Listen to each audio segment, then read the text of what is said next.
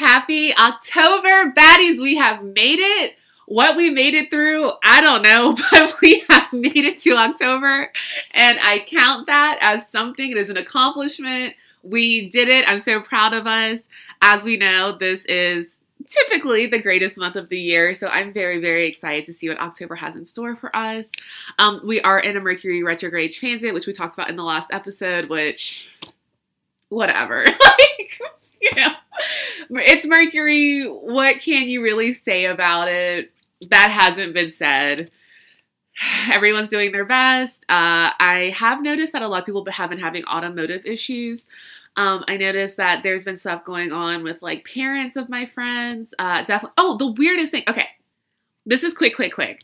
So you know how there's so many people that just like mock astrology and they're like the planets and the stars have nothing to do with your existence. Like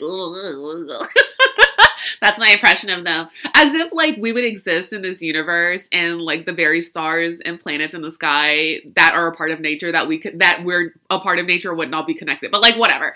Um I had this thing happen where I was on my computer. I have a Mac. It's like maybe 5 years old, 6.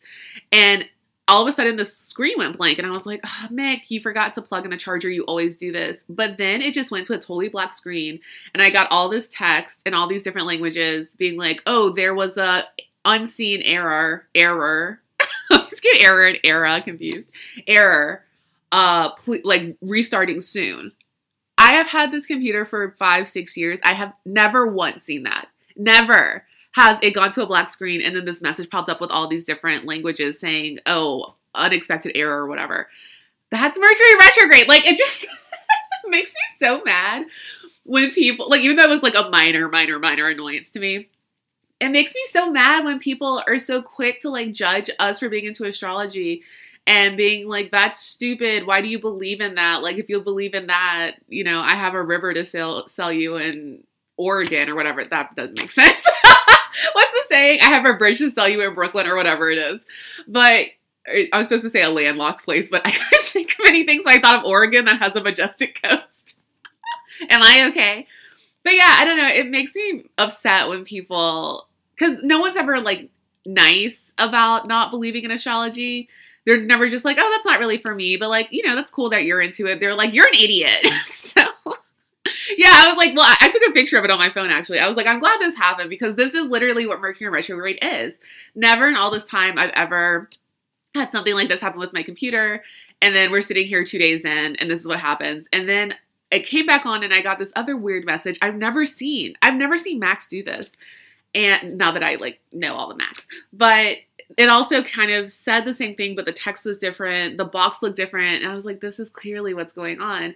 And so, yeah, when we are a little more hyper aware at this time and we're more, you know, things are happening, we're going, oh, it's Mercury retrograde. We're not just making excuses. Like, there's really stuff happening.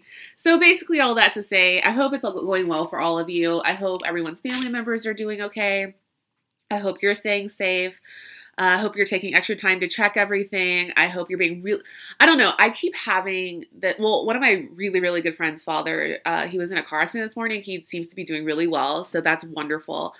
But I've been having a whole thing with like automotive. And I, if you've been listening to this podcast a long time, you know I was in a really, really bad car accident in 2016, I think it was. I don't understand time. after 2007, I don't know anything that's like happened, and I cannot give you a timeline or the chronology of anything. Um, I was in a very, very bad car accident, and uh, that I still suffer a lot of pain from to this day. And so I do have a bit of trauma connected to driving because oh, that was a I was in three car accidents that year. uh, so yeah, I do have a bit of trauma associated with. I mean, I drive every day, so it's fine. I'm very careful and you know just hope for the best. have my amethyst in the car and have my uh, moonstone in the car, but I have been having particular senses that this is going to be like an automotive heavy Mercury retrograde. So accidents, of course, like the worst possible, but also just like pop tires, brakes acting up, making squeaky noises, windshield wipers not wiping as well as they should. Um, you know, like forgetting and all of a sudden you're out of gas, just things, air conditioning going out, just like things like that. I've been feeling a lot of car, truck, train vibes, not so much travel. This, is okay. this is a tangent of a tangent of a tangent, but they're all related to Mercury retrograde. but you know, because we have threes throughout the year, sometimes four, I do feel like they do hit different sectors. And like for the March one, I do find typically it's a lot of plane issues uh, and like travel issues in that capacity. And if you kind of look, there have been I don't want to say a lot, but uh, when we have occurrences of plane crashes, they have happened like close to that March thing. I don't know. It's just like a feeling I get around that March. And I think I'm hypersensitive to it because my birthday's in March, so I always am traveling in and it always goes bad. But yeah, that first one of the year always has like a more uh, getting on a plane international national travel feeling to it. And this October one, it always feels car accidenty to me or like car issue. And the one in the summer is just like we should just give up. It's so rough. It's always so rough. Maybe just for me, but it's rough. So yeah, uh, all that to say, please be very, very careful with driving. Like I said, get your amethyst. Uh, malachite is a really great travel stone. Um, uh, moonstone is a wonderful travel stone, especially if you're going to be driving at night. And uh, you can always go with your black stones. You can always do your black tourmaline. You can always do your obsidian. You can always do your onyx. You can always do your jet. Just if you would feel better about having it in the car with you, I know I would feel better thinking about all you driving each and every day because I, I just don't like that car feeling I've been getting. Okay, so we're six minutes in. Is there anything else going on? I'm sure I'm forgetting. I mean, first day of October. If we want to do the manifestation box challenge, let me know and we will get it popping. Um, I'm having like a sharp pain in my lower right left quadrant of my abdomen right now, which I've been having for like a while, about like two years. And I'm trying to talk, but it keeps pinging me, which sucks. But I'm also putting that up to Mercury retrograde. So if you hear me like take a pause, it's because I'm getting that little pain. Don't worry, I scheduled an ultrasound this morning, so we should be groovy. And I just had my uh, annual people that have the same reproductive organs as me exam you're welcome for all this information. Everything was good. So I just have to do that one more thing. But if you hear me like or pause, it's because, you know, the second I decided to start recording, which is technology and also communication, uh, my body starts acting up because it's Mercury retrograde. Um, anything else? The moon is in Leo, which is awesome because, you know, Leo is one of my favorite signs, even though Leo season tried to take us all out this year. Um, what else? and Samhain. We're in our Samhain countdown, so we'll be seeing the veil start to really thin out. And I do have a story about that. We're going to start with the story first. It's not about the veil between worlds thinning out, but it's a story about being born with a veil, which I've always been very, very intrigued with that concept. So, yeah, we're going to pick up with our scary stories part two. No one asked for this. but I really enjoyed that last episode. I did. I'm not saying I really enjoyed listening to my own voice, but I do enjoy that. I'm very vain, um, but I'm a Scorpio, isn't it? But uh, no, I really enjoyed reading the stories to you, and especially because again, it does have the connection to literally like being from the South and being from a black family. That this means a lot to me, and I I really just wanted to read you a few more stories from this book in the process of me reconnecting with it because it was something so special in my like witch kid childhood. I feel like I really want to connect with it and share it with you because it's it was like formative for me, like these little scary stories.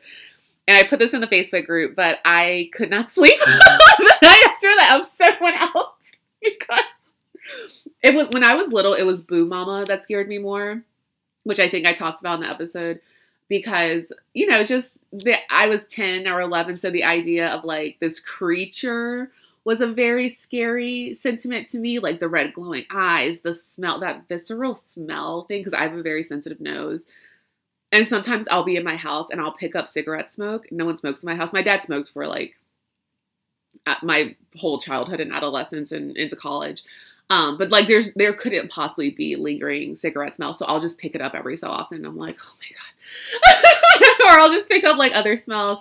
And so yeah, that like that animalistic between human and and ape, I guess, smell and the red eyes and the fur on the body. Just it, it's such a visual that that used to scare me so much when I was little. But I couldn't sleep that night because I just kept thinking about the Gingi.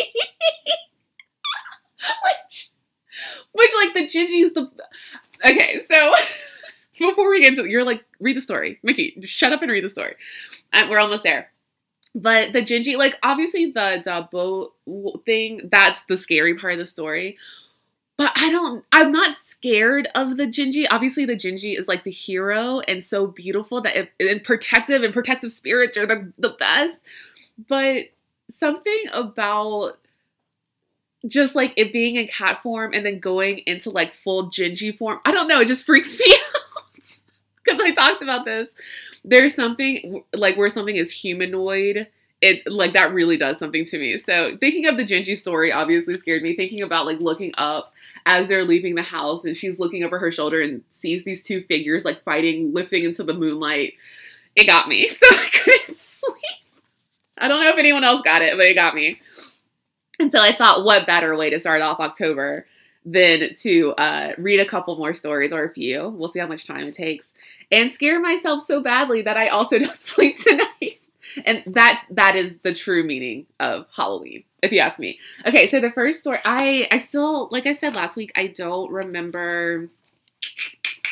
I don't really remember the stories. Like I have vague, very very vague memories. Um, so I'm just going off of the titles, and I'm trying to pick a few that may be relatable as witches, you know, because of various abilities or skills that we have, um, or various interests, or culturally just things that are like associated with us.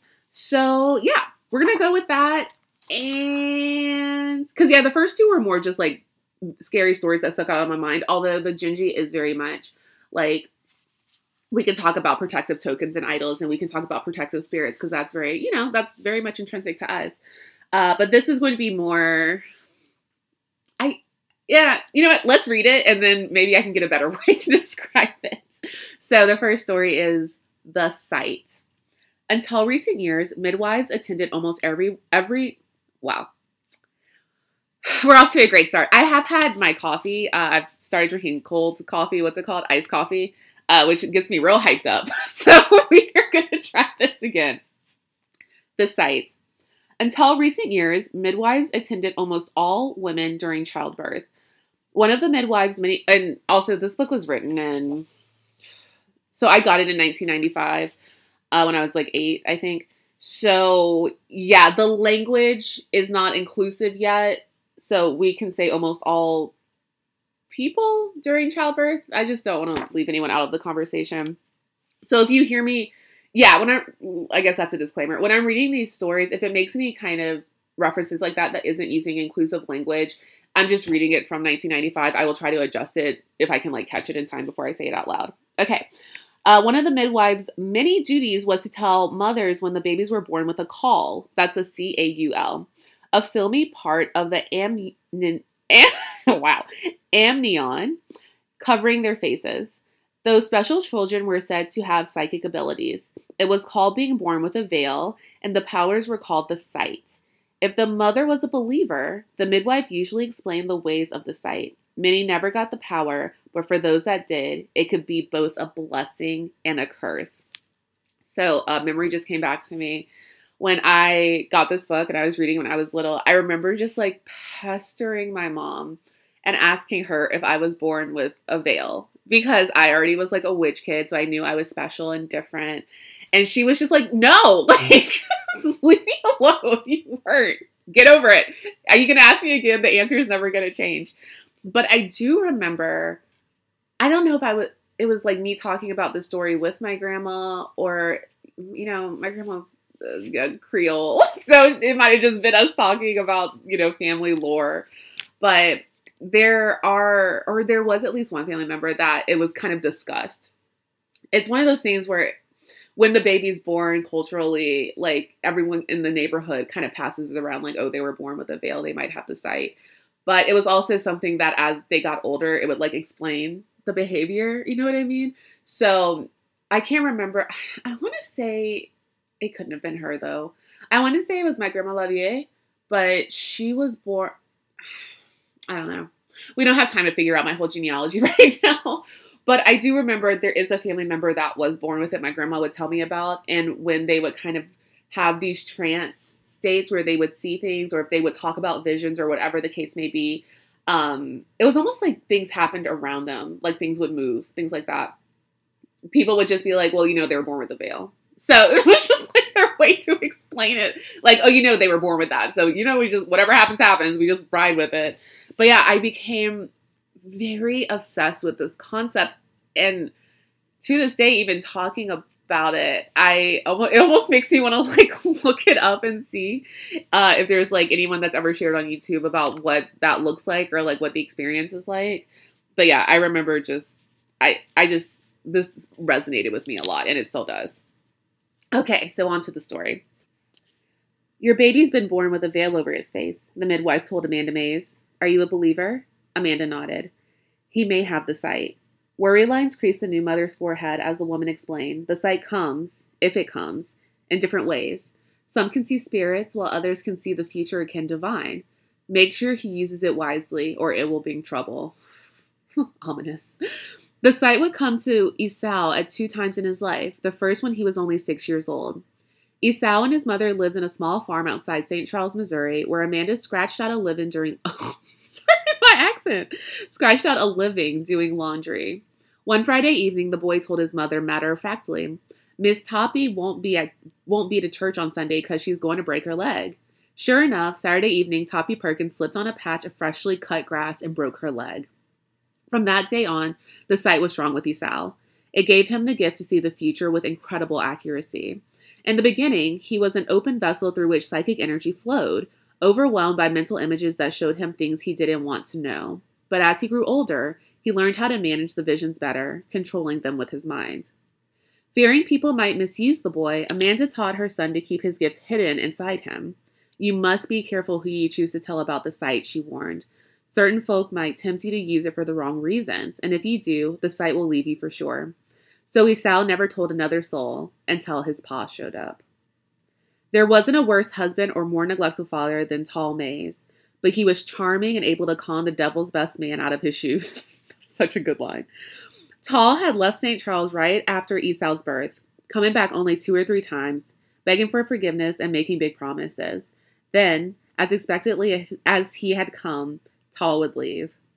Trouble's coming to the door, Esau told his mother one August morning. Tall May showed up three days later on the boy's ninth birthday. Hide the silver, Amanda said sarcastically. Your pa is home.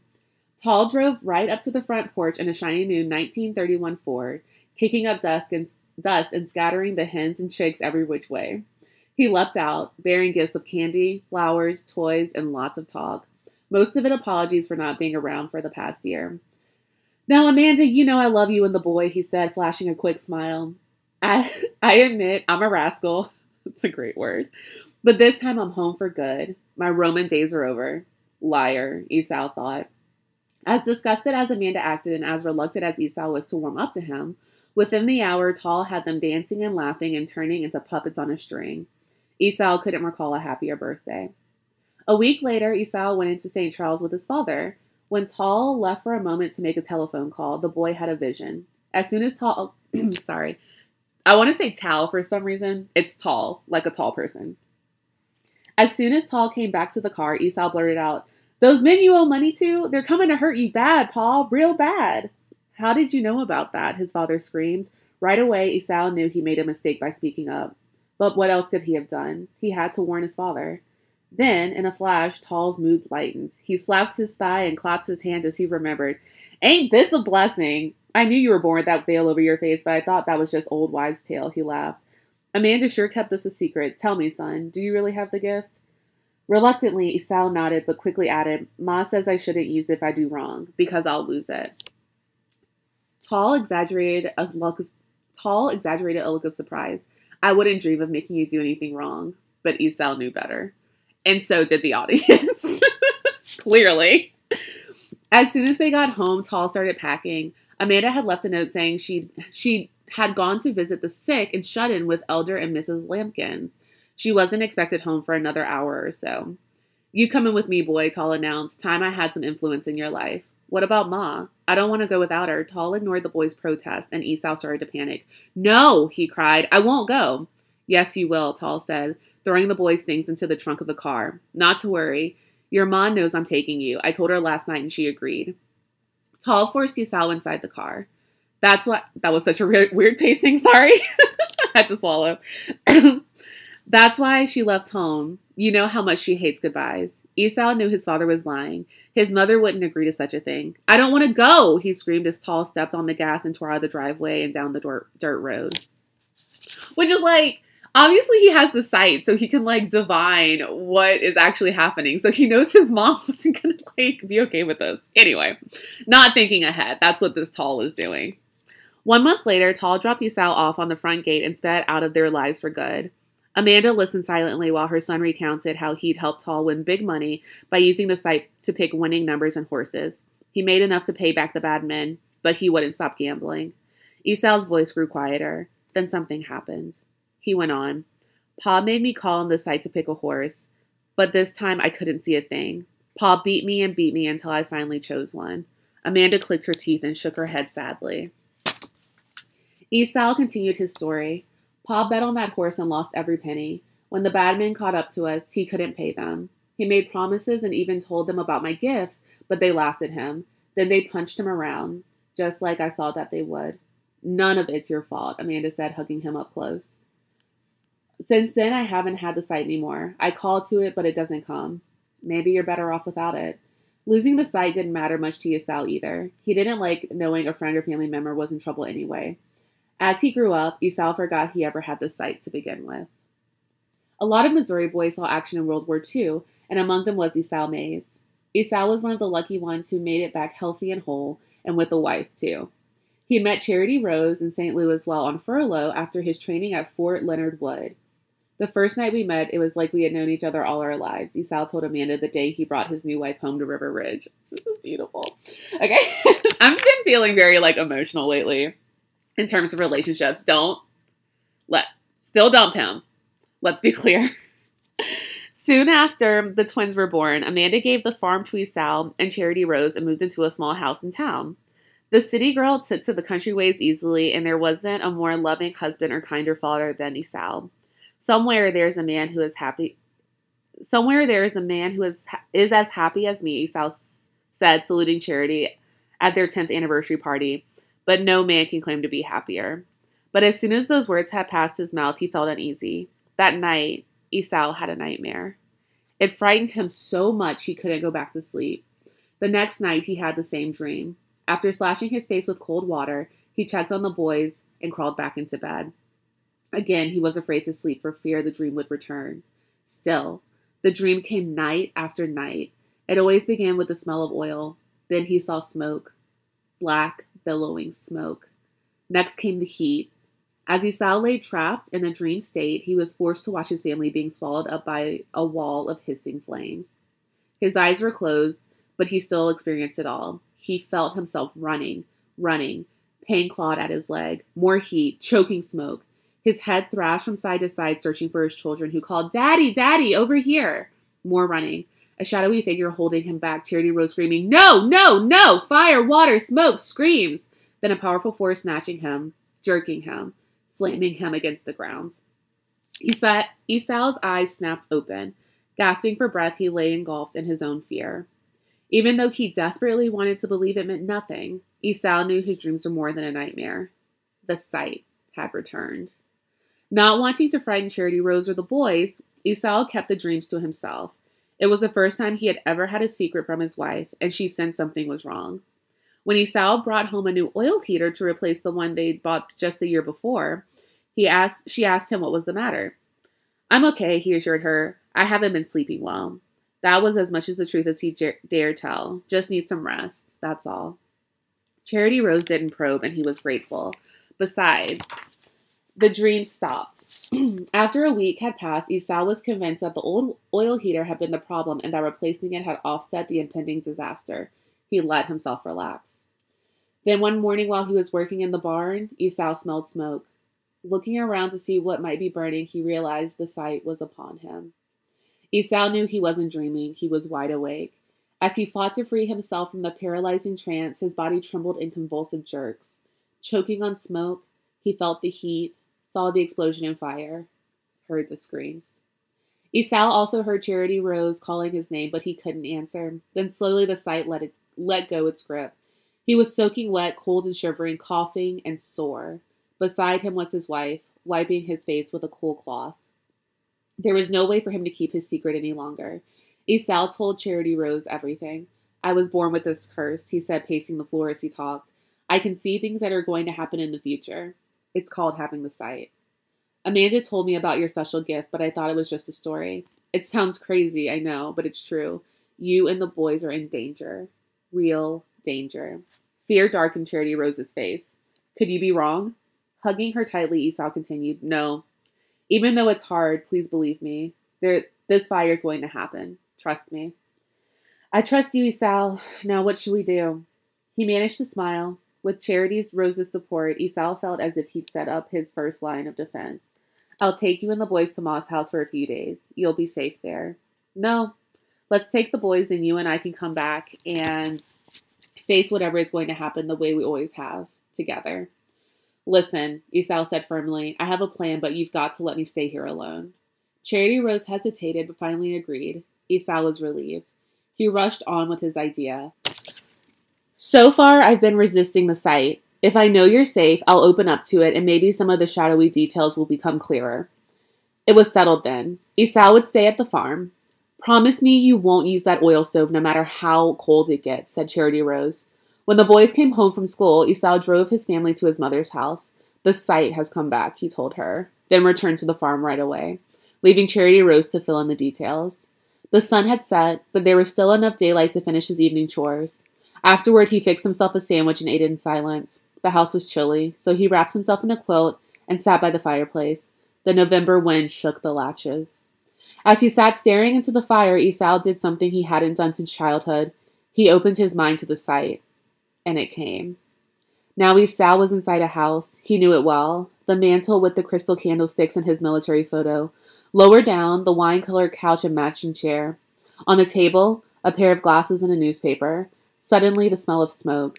An old oil heater growing hotter and hotter, overheating, getting ready to explode. Back to the newspaper, his mind's eye racing over to the date. November 14th, 1954. Today. With all his strength, Esau forced himself out of the trance. Still, the sight held his mind. The oil, the oil, that's a hard word. The oil heater blazing brighter and brighter. The furniture growing even clearer. Why? This wasn't his own farm at all. This was his mother's house. No! he screamed. Blindly racing outside, Esau prayed it wouldn't be too late. He fumbled in the darkness for the keys that were all, always in the ignition, then panicked. They weren't there. No time to waste looking. He hotwired the truck and roared out the up the drive and onto the country road. The psychic bombardment continued, clearer than it had ever been before. He saw puffs of oily smoke escape from the heater. Down the hall, his mother and Charity Rose slept soundly in the front bedroom. The boys were in the back room. How he wanted to be there to pick them up and carry them to safety. Charity Rose, he called out with his mind. Wake up, honey. Get the children and Ma. Get out of the house. Now. Esau pushed down on the accelerator as he passed the five mile marker. The truck swerved to miss an oncoming car. Charity Rose, wake up. Get out of that house. Get out of that house. He called again and again. When the oil heater exploded, Esau saw it. The mental flash blinded him and he lost control of the truck. It skittled off the road and crashed into a ditch. Although he was unconscious only a few minutes, he felt he had been out for hours. Pulling himself from the wreckage, Esau screamed. He cut his leg in the accident and the gash was spouting blood. He ripped his sleeve out of his shirt and tied it around the wound. The pain was severe, but he ignored it and stumbled towards the orange glow on the horizon. He heard sirens in the distance and saw flashing lights. When Esau turned down Carpenter Street, he saw volunteer firefighters with ho- hoses doing what they could to contain the fire. He stumbled onto the scene like a miscued actor. Turning in confusion, he ran towards the flaming house. The heat and smoke choked him and his leg hurt, but he still kept running.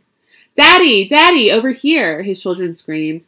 The smoke billowed out of the broken window. Esau tried to run, but someone was holding him back, one of the firemen. Strengthened by the burst of adrenaline, he wrestled himself free and continued to charge. No, no, no, he heard Charity Rose yell. A wall of flames towered in front of him. The heat was intense. Suddenly, he felt himself being violently pushed, jerked, and slammed against the ground, rolling and tumbling like a rag doll. He collapsed in anguish. When Esau came around, it was just as he had seen in his vision. He was cold and shivering, coughing and sore, but he was surrounded by his family. Charity Rose had covered him with a warm, dry blanket. Sorry, I had to turn the hose on you, Esau, said one of the firemen. That was the only way to stop you from going inside. I thought my family was. We were over here, Daddy, one of the sons said. Didn't you hear us calling? The sight proved to be a blessing to us, Amanda comforted him. We're safe. We're safe. You saved us.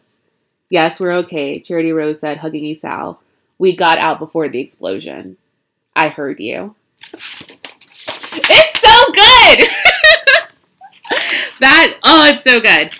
So, um, yeah, I wanted to read that story because I feel like it, even though I couldn't remember the finer details of it, I feel like it feels so familiar. Like to have, I, I know like not everyone has the same abilities, but like to have cognition, especially like a present sight one or like one that you get through your dreams, and then being able to impact some kind of good from that. You know, like I think that's something that is so relatable to all of us, which I know it sounds so strange to say, oh, I'm reading this story about someone who has psychic visions. How relatable. but it really kind of is. And so, yeah, reading that story, like, it's not one of the scarier ones. I actually, for some reason in my mind, I think the stories get scarier as you progress through the book. I don't know why I'm thinking that, but it's more just this this brilliant gift that in ways can be a blessing or a curse depending on how you use it but also depending on how other people attempt to use it through you. And especially like so many of us are empaths and we're also sensitive that people that are like nefarious like tall in the story i love my book report i'm giving. My thesis on the dark 30 um but yeah, people who are nefarious, like tall, they are so attracted to that. Like they can almost smell it like a bloodhound, you know? But then there's other people, like with Charity Rose, where there is such this like innate beautiful connection that he was still able to save his family with the sight, even though he thought all is lost. So I just, oh, I think that's so beautiful. But it is like, obviously, the way that she's written the story, it builds, you know, it builds all the suspense and anxiety. But that there's there's so much beauty to it. It's the same with Boo Mama. Like I remember being so scared of Boo Mama as a kid, and then as an adult being like, "Oh, this is lovely." there's like this beautiful like race of humanoid, you know, uh, people creatures, and they rescue this child and love the child, and then like felt so much for the mother, they brought the child back, but has to come back to collect the child and just like welcome them in, like, oh, it's so beautiful. And so, yeah, reading this as an adult, I'm like, oh, this is gorgeous that they shared, you know, they were soulmates. They shared such this intense connection that she could become a part of this ability that he had and then save all of their lives. It also made me think a little bit of That's So Raven because I reference this all the time, but because a lot of the times she would have her vision and then the thing that ended up she saw in her vision was because she tried to avoid the thing she saw in the first place. And that's the same thing. Like he took them all out to move them to his mom's house. And turns out that's what made the vision come true. So yeah, it did give me some uh, that's a Raven vibes. But I oh I thought that was gorgeous. Okay, on to the Conjure Brother, which again I don't remember very well. But I know I I can't remember where and when, but I do know there were episodes where I have talked in passing, of course, about voodoo, um, but I've also talked about hoodoo, and I think I did mention at some point the idea of like a conjure woman or a conjure a conjurer in the town, like that central person people would go to for things. So, oh, man, what episode did I talk about that in? Or maybe I don't know, maybe it was scattered over episodes, but I do remember specifically talking about hoodoo and trying to kind of like explain the difference at some point. Anyway, who knows? I've done, I think, 100 episodes at this point. I don't even know how many. So we'll just read this and maybe it will give even better background than I ever did, which I'm actually sure is about to happen. So, the Conjure Brother. Until recently, most rural southern towns had a resident conjure woman who sold her knowledge of the powers of root and herbs for donations of food and clothing. Though some people laughed at the conjure woman's spells and potions, others swore by her ability to change luck or cure an ailment. Every now and then, a conjure woman came along whose powers transcended those of the ordinary, quote, root doctors. There was no limit to what she could do.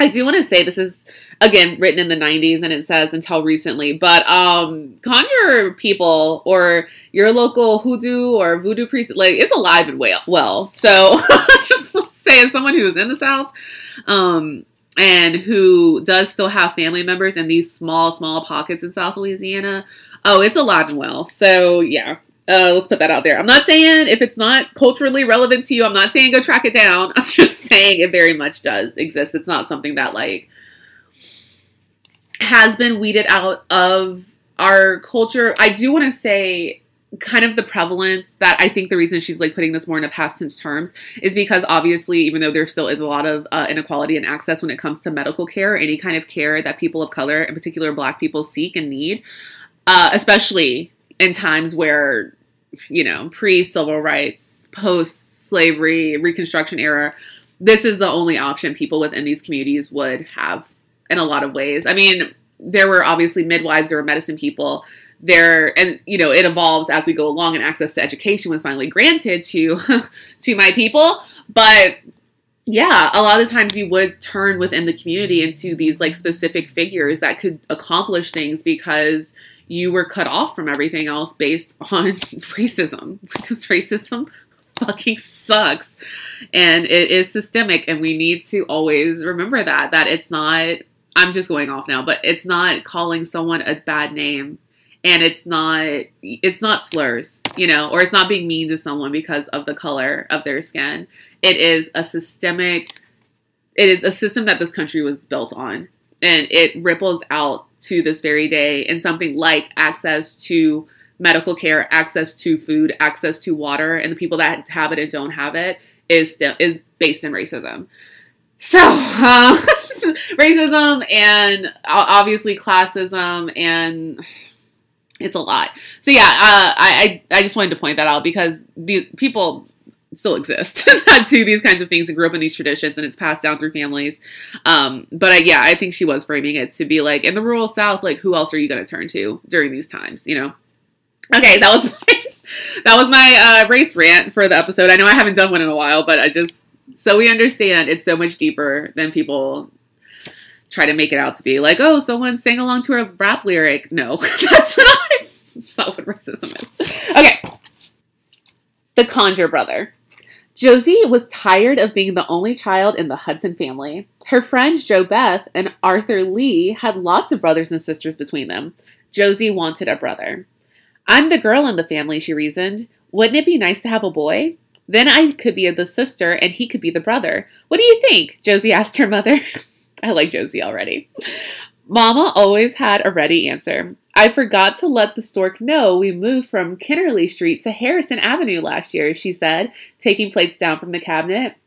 Josie set the table. Mama smiled and winked playfully. So you see, he doesn't know where to bring a baby. I like that. Whenever someone's like, why aren't you have kids? I'm gonna be like, the stork does not know how to find me. Sorry. Josie knew better. Arthur Lee had told her and Jo Beth how babies came into the world. There's always one kid that does that. When your mother and father want a new baby, first your mama has to get fat, he said confidently. She eats and eats until it looks like she's going to pop. Then she doesn't. She goes to the hospital to lose the weight. Then they get to choose a baby. That's how it works. Arthur, Arthur Lee, you got it. Weeks passed and Mama stayed skinny. She chews on celery, Josie told Arthur Lee and Jo Beth at the sandbox. I'll never get a brother. Well, my mom is as big as a refrigerator, said Arthur Lee. They say she'll she'll be going to the hospital soon. If she brings home another baby boy, you can have him. I got four brothers, and that's enough. the story is great. a very me reaction, if you will. Jo Beth added, I saw in a magazine that you can adopt a baby from a faraway country for pennies a day. No, Josie decided. I want a brother that's the same as me. You don't always get what you want, Arthur Lee said. Look at me. When my mother goes to the hospital, I'm going along to make sure they choose a brother. Summer was passing quickly, and Mama was as thin as ever, snacking on carrot sticks. How could she get fat that way? Just when Josie was about to give up hope, she overheard Miss Annie and Miss Charlene talking about a conjure woman who had just moved to town. Reckon she could do anything to change the streak of bad luck I've been having, Miss Annie asked. Miss Charlene answered, Yes, honey, I bet she could. She fixed me a salve that really helped my arthritis and didn't charge me but a dozen eggs. Their talk gave Josie an idea. Maybe the conjure woman could fix her up a brother. That night, Josie went to sleep thinking about what she and her new brother were going to do. At first light, Josie slipped out of her house. She gathered a basket of grapes to use as payment. Within the hour, she was standing outside the conjure woman's house. A sign said, Madame Xenia, spells, potions, and salves. All welcome. What did it look like inside? Josie wondered. Would there be bubbling pots and glowing bottles? Come in. A very attractive woman opened the door before Josie could knock. I've been expecting you, she said, touching the side of Josie's face. I see you've got a problem. Come, Josie, let Madame Xenia help you. Josie was impressed. Madame Xenia knew her name and even knew she was coming. The girl stepped inside the house and looked around. There were no smoking skulls or with cinder hot eyes, no bats hanging from the ceiling, no bubbling jars of weird looking stuff. In fact, the living room looked like a picture from a home magazine. It was a sunny room, cheerfully decorated with fresh cut flowers and interesting whatnots. Madame Xenia touched her matched her house in style and disposition. Dressed in a crisp yellow and white checkered shirtwaist and white heels, she looked like one of the saleswomen down at Hopperman's dry goods store. Come have some fresh squeezed orange juice and just from the oven biscuits, the woman said, ushering Josie into the kitchen. This is all so normal, Josie thought. Madame Xenia poured two glasses of juice and took a seat at the kitchen table. Josie asked, Would you please conjure me up a brother? I asked my mother to go to the hospital, but she's still skinny. oh, child, you can't go around ordering brothers like you do hot dogs at the ballpark. I know, but I've waited all summer. I see, Madame Xenia said, giving an understanding nod. A, bu- a brother may not be what you really want. I know because Madame has one. Oh, what a rascal. This author really likes the word rascal. Um, she said, fanning her face with her pocket handkerchief, let Madame conjure you up a fine pet instead. A brother will be different. My brother will be different. Well, a brother you shall have. And closing her eyes tightly, Madame Xenia said some words Josie didn't know. Then she gave the girl a formula to conjure a brother. You must do just as I say. Don't change a thing. Find a peach tree twig. Don't strip the leaves. Slide it under your bed from the left side. Then, at exactly one minute after midnight, climb into bed from the right side and go to sleep saying whatever name you want to give your brother. Come morning, you'll have a beautiful baby brother. Jo- jo- wow. Josie hurried home and followed the conjure instructions precisely. Well, almost. as hard as she tried, she couldn't stay awake until midnight. So she did the conjure spell at 10 o'clock instead, and she fell asleep calling her brother's name Adam, Adam, Adam. The next morning, Josie woke up to the smell of country ham and eggs, grits, and biscuits. She rushed to the kitchen. The table was set for four. Whose plate is that? Josie asked, pointing to the place opposite her side of the table. Yours, Mama answered, looking at the girl askance. Josie was surprised because she'd sat on the right side as long as she sat in a chair. Then whose plate is that? Don't start something with your brother this morning, Mama said, stirring the pot vigorously. You know very well that's Adam's place. My brother, Adam, Josie shouted. It worked, Mama. I conjured up a brother for myself. Isn't it wonderful? Where is he? Mama laughed. You read too many of those fantasy books, Josie. But the girl didn't hear. She had bounded out of the back door. Mama shrugged and went back to cooking. Suddenly, Josie stopped in her tracks. Something wasn't quite right. Adam was supposed to be a baby but he was old enough to have a place at the table. Oh well, she thought, a brother is a brother. Josie looked behind the garage. Adam, she called. Oh, Adam. All at once, someone grabbed her from behind. You thought you'd catch me off guard, but I gotcha. Josie tried to turn so she could see her brother, but he held on fast. Is that you, Adam? she yelled. Adam, I won't let you go unless you play in my power. Okay, Josie said, letting her, him hook his baby finger in hers. I'm in your power. Adam let her go immediately. Okay, who are you? You aren't Josie Hudson. My real sister wouldn't play in my power without a big fight. Let me read that line again because it was separated and I didn't understand the cadence. Adam let her go immediately. Okay, who are you? You aren't Josie Hudson. My real sister wouldn't play in my power without a big fight. Josie smiled and looked at Adam with wide, wondering eyes. He was a shorter version of Daddy, minus a mustache. And though he was frowning at her, the light in his eyes sparkled like sunlight on Mama's chandelier. You are my real brother, she said, and we're going to have fun together. I'd love to play in my power with you, honest. We'll play whatever you want to play. Adam backed away humming the Twilight Zone theme music. Earth to Josie, Earth to Josie. Tune in, girl. Mama called for breakfast and Adam hurried away. Josie skipped behind, making plans for all the wonderful things she was going to do with her conjure brother. By the end of the week, Josie's joy had turned sour. Nobody seemed to notice that Adam was a conjured brother. It was like he had always been there. And what made it worse, Adam was the oldest. Mama and Daddy looked at Adam as if he was something very, very special. He got to ride up front and sit next to Daddy in church. Adam got to cross the pike all by himself and stay up half an hour later at night. How come? Because I was here first, he teased. Then, snatching the last cookie from the cookie jar, he ran out the door. But I didn't ask for an older brother, she complained to Madame Xenia. I thought my brother was supposed to be a little baby. What happened? The conjure woman stopped weeding her garden, stood, and took off her sunbonnet. Sunbonnet. Wow. Sunbonnet. uh, flowers take time and lots of care to grow so pretty, she said, wiping her brow. Okay, now what's this about the conjure not working? Did you do exactly as I told you? Josie looked down at her feet. Not quite. I couldn't stay awake until midnight, so I did it at 10 o'clock. Madame Xenia shook her head. Why do people mess with my stuff? That's what happened. I just paused. How familiar, right? She said, wiping roses, snipping roses. If you had done the conjure at one minute past midnight, the beginning of a new day, you would have gotten a new life, a baby. But you went to sleep at 10, so you got a 10 year old brother. Sorry, but Madam can't guarantee a conjure unless it's done properly. I'm afraid you have to live with your big brother. Josie helped Madame Xenia plant a beautiful yellow rose bush. Yellow roses are my favorite, the woman said later, pouring Josie a glass of lemonade. It takes patience to grow them. Lots and lots of patience.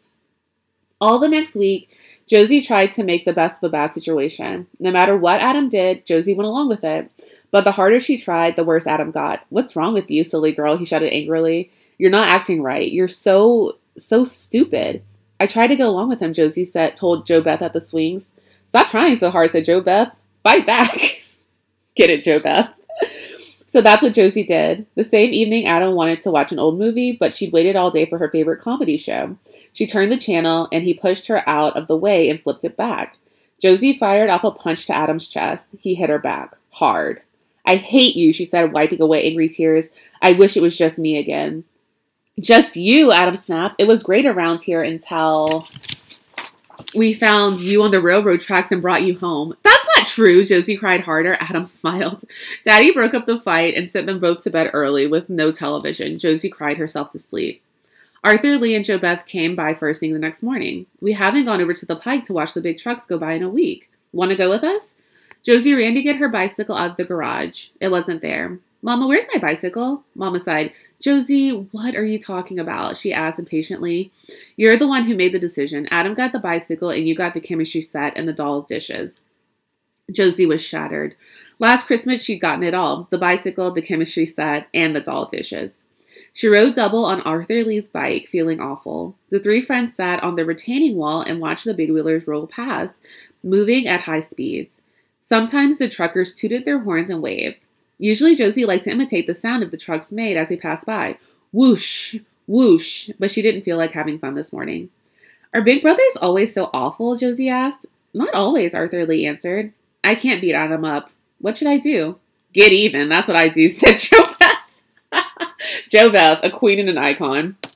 Good idea, J- Josie replied. Josie put her plan into motion. Adam had a crush on Lily, Jo Beth's big sister.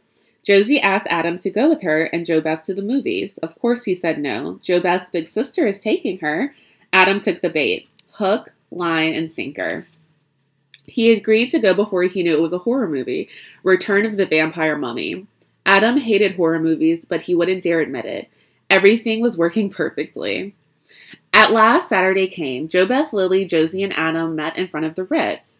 Josie could hardly keep a straight face. During the movie, Josie saw Adam close his eyes when the vampire mummy pushed open the tomb or bit somebody on the neck. And at the end, when the monster shriveled up away to dust, Adam slunk down in his seat. Josie knew he was scared to death. Wonderful! All the kids who lived on Harrison walked home together after the show. It wasn't dark yet, but the sun had set and lengthy shadows flickered in the last golden light. Josie knew Adam was thinking about vampires that rose at sunset. As they approached a street of vacant property strewn with weeds and trash, Adam moved up to walk with Lily. Suddenly, a caged figure leapt out of nowhere. In the waning light, they saw the hideously deformed creature with horrible vampire teeth confronting them. All eyes were on Adam. The creature reached out to him. He gasped. His face turned green and he ran away screaming in terror. Arthur Lee took off his Halloween mask and they all laughed. He's not so tough and mean now. That'll teach him, said Josie. But she didn't get the last laugh after all. Adam had gotten home and told his side of the story first. Mama was plenty mad. What a mean thing to do, Josie Marie Hudson. I can't help it if Adam is a scaredy cat. There's nothing wrong with being frightened, but there is something wrong with being mean. Embarrassing your brother in front of his friends was unkind, and you owe him an apology. I won't apologize, so Josie said defiantly. Don't sass me, girl. What's wrong with you anyway? For the past few weeks, the two of you have been at each other's throats. I've had enough and I wanted to stop. I do too, Josie sobbed and hurried to her room. Morning came. Josie picked a basket of ripe tomatoes from, Ma- from Mama's garden and went to see Madame Xenia. Adam is a conjure brother and I don't want him anymore. Will you give me a spell to make him go away? she begged, presenting Madame Xenia with the tomatoes. What did that wretched boy do? Madame Xenia asked. He teases me all the time. I have just the thing for a teaser. Madam will put him in a cage and call forth nasty little gremlins to poke at him all day with sticks. And with a wink, she raised her hands. That'll fix him good. Stop, the girl shouted. He's not that bad. He's just bossy. Bossy big brothers, I know about that. Yes, Madam will make him the servant of a terrible beast who lives between the pages of a book. And she raised her hand as if to send him there. No, Josie stopped her. Don't do that. He's not that bossy. He just wants his way all the time. Yes, I'll turn him into a big rock sitting in the middle of nowhere. Rocks never get their way about anything. Josie thought about Adam being a rock. She shook her head. No, he's really not so bad. He we did have some fun together, and sometimes I did things to him that weren't so nice either. Ugh, I'm all confused. I see, said Madame Xenia, cutting a lovely yellow rose. Think about it, little one, she said, putting the bloom in the girl's hair. Then tell me, what have you learned from all this? Being a youngster is hard. Oh, sorry, being the youngest is hard. Not a youngster, I'm a hundred. What a good lesson to learn. I hope you will remember that when you are a big sister, one day soon. Really? Oh, wow. Wait until I tell Adam. But remember, the woman called. You must be patient. A sunbeam tickled Josie awake. Sorry, tickled. That was a interesting verb choice. Um, Mama called her to breakfast, but the uh, but the kitchen table was only set for three. There was no sight of Adam. He was gone, or had he ever been? Mama was talking on the telephone. When she hung up, she was smiling. She ran to hug Daddy. That was the doctor's office. Something wonderful is going to happen, she said. We're going to have a new baby come January.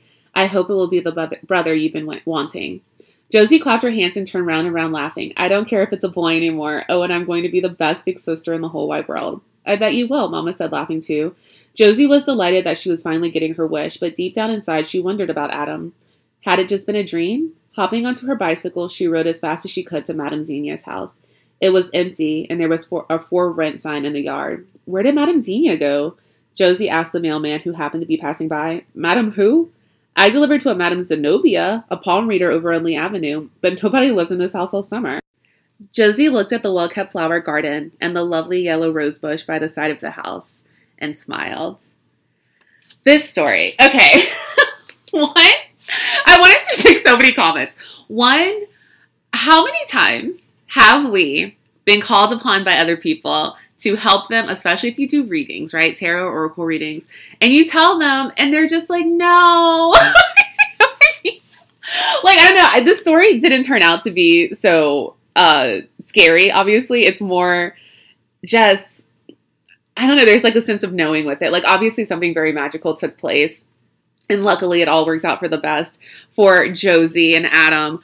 But yeah, I don't know. The whole time I was just thinking, and I think it's like quite lovely that this woman that they that the author chose to write the conjure woman not as like this withered hag in the community that like the children were afraid of like it's hansel and gretel but like this beautiful sophisticated woman who did a lot of good i really love that but yeah I'm, when i'm reading it i'm like yeah how many times do you get called on to like do a reading or make something for someone make a salve make a potion whatever like write a spell do a meditation whatever the thing may be and the person just like totally goes against the one thing you tell them to do not only was the story not really that scary, it almost it was like quite funny because it's again, I think it's like a relatability factor. So yeah, that's why I wanted to read that one because we're not like the Josie character, we're like the Madame Xenia character. And there is also again, the story was like pretty lovely. Um, but there could have been a much more sinister version of the story where the Adam character was just like totally haywire because she didn't perform the thing exactly as she was told. That's that's a good side lesson.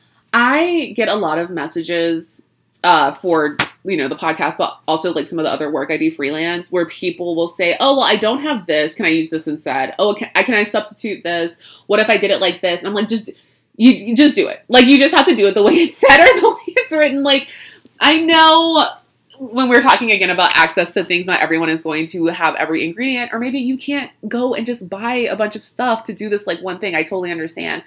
But more times than not, it is the best to follow it to a T when we're talking about spells and rituals. So, as we're going into Mercury retrograde, or as we're like settled in it, and it does tend to make things go a little haywire anyway, I would say this is a good cautionary, but like a positive cautionary tale that if you don't do it exactly right, you're going to get what you performed and not what your intention was. okay, so we are at 55 minutes. I want to. Should I do one more? I think maybe the Gingi is like the scariest story in this book.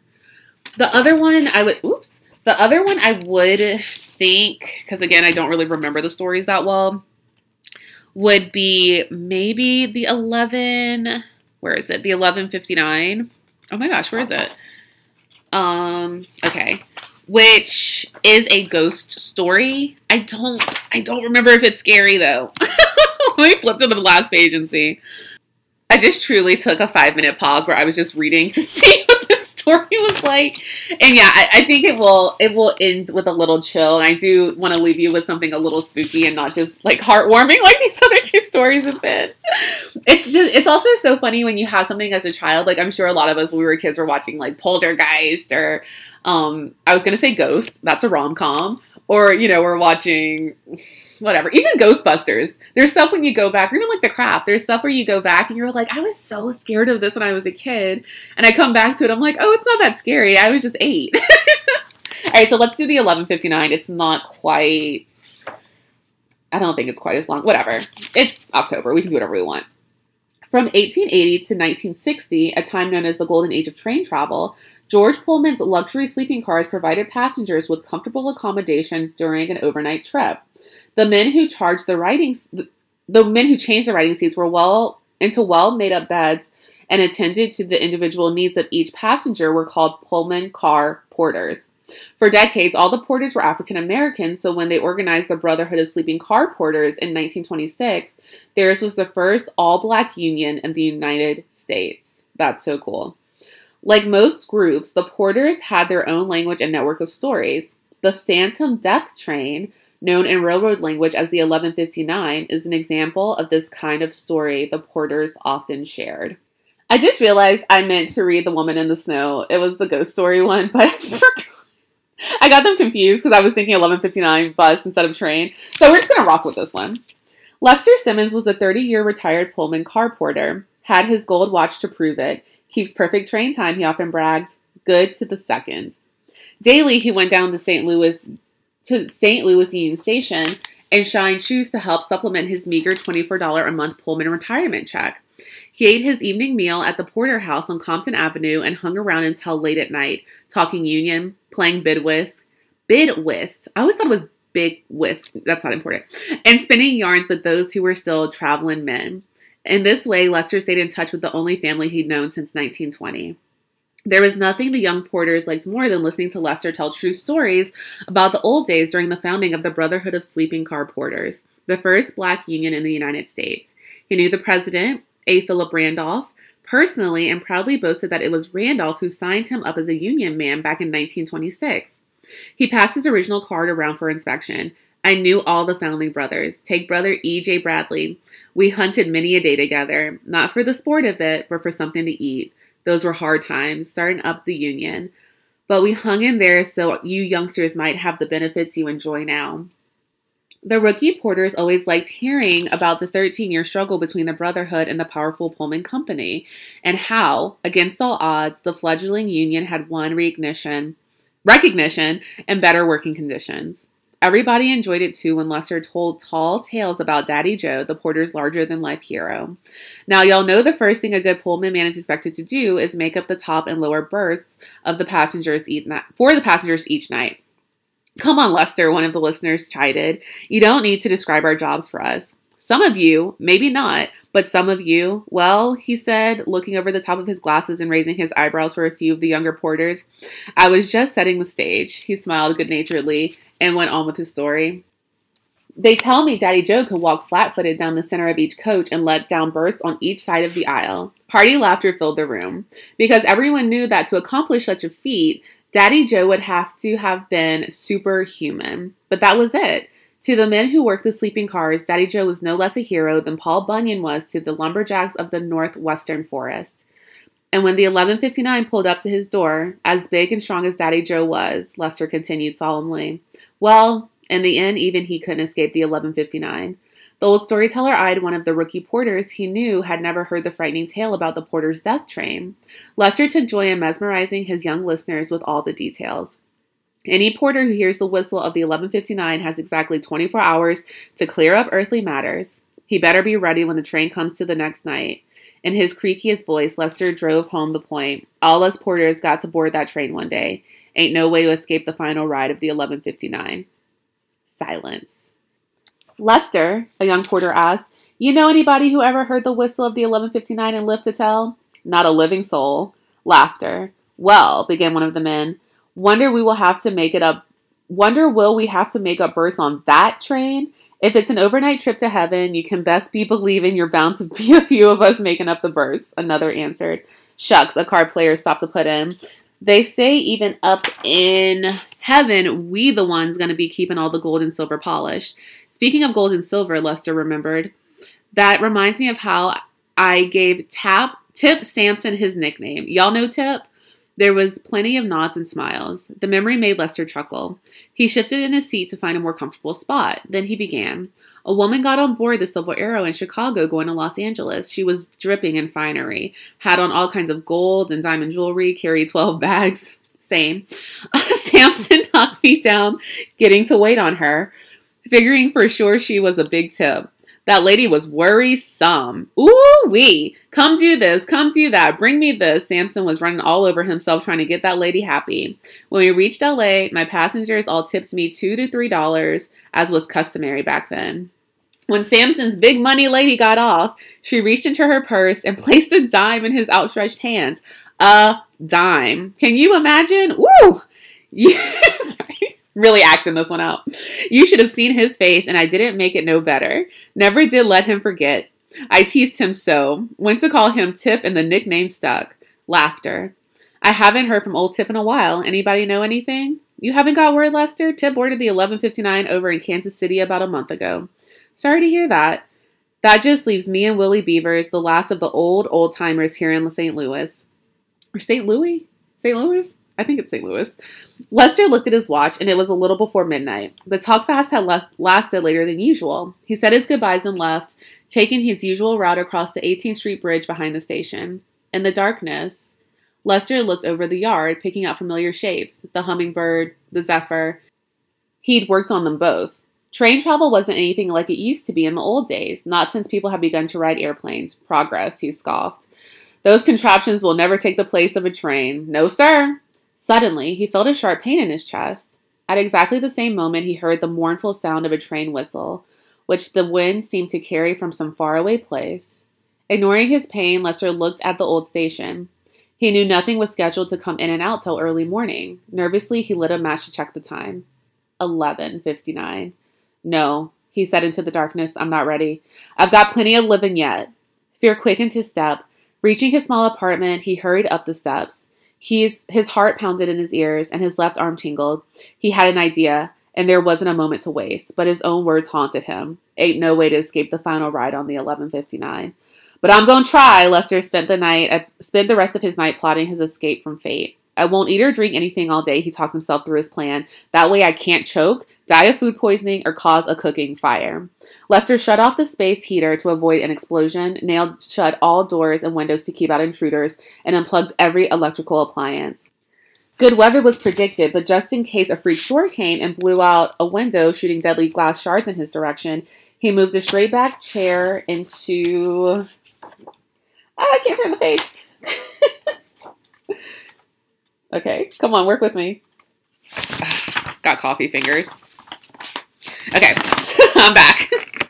into a far corner, making sure nothing was overhead to fall on him. In fact, let me take off the jacket. That's part of the reason I can't get it.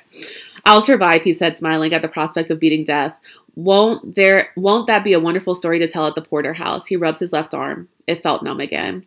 Lester sat silently in his chair all day, too afraid to move. At noon, someone knocked on his door. He couldn't answer it. Footsteps, another knock. He didn't answer. A parade of minutes passed by, equally measured, one behind the other, ticking, ticking, away. The dull pain in his chest returned. He nervously checked his watch every few minutes. Tick tock, tick tock. Time had gone, had always been on his side. Now it was his enemy. Where had the years gone? Lester reviewed the 30 years he had spent riding the rails. How different would his life have been if he'd married Louise Henderson and had a gallon of children? What if he'd taken that job at the mill down in Opelika? What if he'd followed his brother to Philly? How different. Tick tock, tick tock. So much living had passed so quickly. Lester decided if he had to do it all over again, he'd stand by his choices. He had been he had had a good life, no regrets, no major changes for him. Tick tock, tick tock. The times he'd had, both good and bad, what memories. His first and only love had been traveling, and she was a jealous companion. Wonder whatever happened to that girl up in Minneapolis. Thinking about her made him smile. Then he laughed. That girl must be close to 70 years old by now. Tick tock, tick tock. Daylight was fading quickly. Lester drifted off to sleep, then woke from a nightmare in which, like Jonah, he had been swallowed by an enormous beast. Even awake, he could still hear its heart beating. Tick tock. But then he realized he was hearing his own heartbeat. Lester couldn't see his watch, but he guessed no more than half an hour had passed. Sleep had overtaken him with such little resistance. Would death, the shapeless shadow, slip in that easily? Where was he lurking? Yea, Though I walk through the valley of the shadow of death, I will fear no evil. The 23rd Psalm was the only prayer Lester knew, and he repeated it over and over, hoping it would comfort him.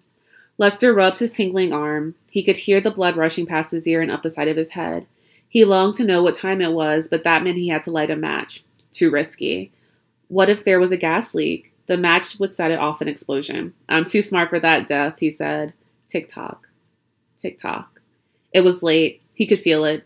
Stiffness seized his legs and made them tremble. How much longer, he wondered. Was he close to winning? Then, in a fearful silence, he heard a train whistle. His ears strained to identify the sound, making sure it was a whistle. No mistake. It came again, the same as the night before. Lester answered it with a groan. Tick tock. Tick tock. He could hear time ticking away in his head. Gas leak or not, he had to see his watch. Striking a match, Lester quickly checked the time. 1157. Although there was no gas explosion, a tiny explosion erupted in his heart. Tick tock. Tick tock. Pages are stuck. Okay. Just a little more time. The whistle sounded again, closer than before. Lester struggled to move, but he felt fastened to the chair. Now he could hear the engine puffing, pulling a heavy load. It was far hard for him to breathe, too and the pain in his chest weighed heavier and heavier. Tick tock, tick tock. Time had run out. Lester's mind reached for an explanation that made sense, but reason failed when a growing phantom dressed in the pointer's blue uniform stepped out of the grayness of Lester's confusion. It's your time, good brother. The specter spoke in a thousand familiar voices. Free from any restraint now, Lester stood, bathed in a peaceful calm that had its own glow. Is that you, Tip? he asked squinting to focus on his old friend standing in the strange light. It's me, old partner. Come to remind you that none of us can escape the last ride on the 1159. I know. I know, Lester said, chuckling. But man, I had to try. Tip smiled. I can dig it. So did I. That'll just leave Willie, won't it? Not for long. I'm ready. Lester saw the great beam of the single headlight and heard the deafening whistle blast one last time before the engine tore through the front of the apartment, shattering glass and splintering wood, collapsing everything in his path, including Lester's heart. When Lester didn't show up at the shoeshine stand two days later, friends went over to his place and found him on the floor. His eyes were fixed on something quite amazing his gold watch, stopped at exactly 11.59. okay, that was scary, right? Mm. I mean, okay, it's not scary, but it's creepy. Even though, again, it's a story that's like, it's lovely because we know there was like no fear at the end and his friend came to get him and it was like, when it's your time, it's your time. But it's creepy. so the tick tock, the the coming, the lurking, all that stuff, the ghost train, the ghost porter, all that stuff. So yeah, I hope that gave you a little bit of a chill. I hope you don't, you know, hear any train whistles when you're trying to get to sleep tonight. But since the Conjure Brother wasn't as uh, scary as I remember it being, I did want to end on something a little, just give you a little chill to kick off October and spooky season, which is officially here. So, yeah, thank you for checking out these two episodes. This was so much fun. I really, really enjoy getting to revisit this book and take you along with me because it was quite significant to me when I was little, and um, it still is now. I think it's amazing, and it, it is so cool to go back as an adult and I don't know, like even have more of a sense, especially like obviously living through a pandemic, having such a like deeper sense of the concept of death and you know just how it comes and it comes and there's nothing we can do about it and that re- really like reinforces it. But i do like that it was quite a like peaceful recognition of it and because sometimes when you see it in media the depiction is like so horrifying you know like someone like clawing until the very last minute and and being so afraid of it but this was just kind of acceptance, which I think is is is quite lovely. So yeah, thank you so much for checking out these two episodes. We're gonna do way more stuff because it's October. I just have to figure out what that stuff is gonna be. Um, love you. I was trying to think if there's anything else. Love you so much. There is a new moon coming up next week. I have to get the exact date so we can talk about that. Other than that, please take a second to subscribe to my YouTube channel because I really want to quit Instagram and I can't until I have YouTube and the book's written. And that's gonna take a hot second still.